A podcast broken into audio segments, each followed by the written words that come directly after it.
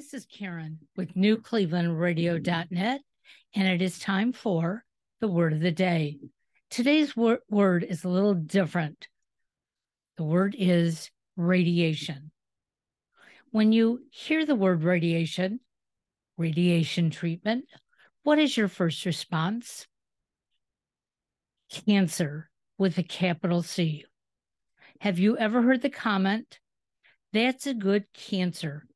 If you're going to get cancer, that's the one you should get. My husband and I have been very proactive when it comes to our health.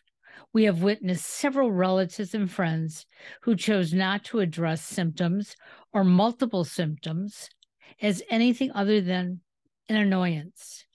The annoyance for some turned out to be the dreadful C word.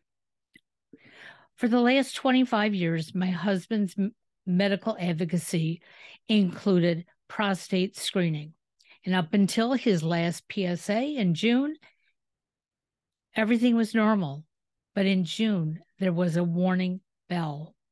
He was immediately scheduled for prostate biopsy, and the indicators identified that he was in the very beginning stages of a cancer journey.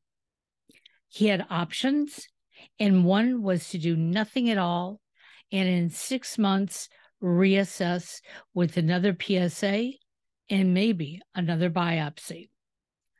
And if his PSA didn't change and the biopsy didn't show any more growth, well, we could wait another six months and repeat over and over again until, well, the best option we decided was nine weeks of radiation at five days a week, Monday through Friday.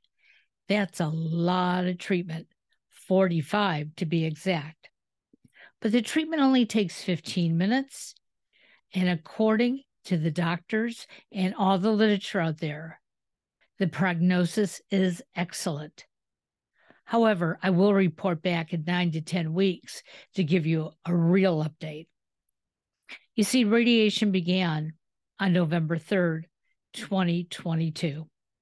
My husband has no symptoms, and if he had not been proactive, he would not have known that he had the big C.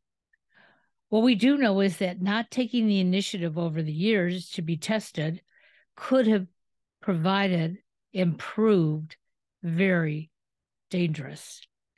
But instead, Every test gave us a peace of mind, as did the biopsy he had in July and the decision to go for radiation treatment.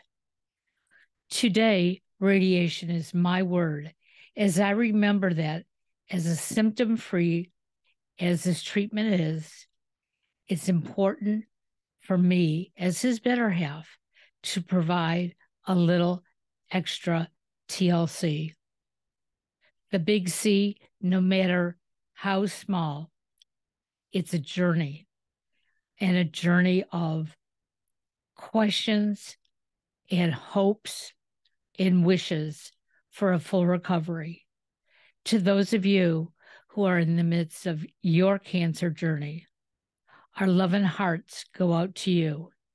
I think it's time that we all learn to be a little bit more proactive and let the doctors and the scientists help us, guide us so we can make the best decisions.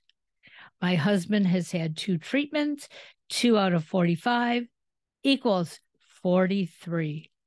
43, and he will be done. And according to the doctors, cured.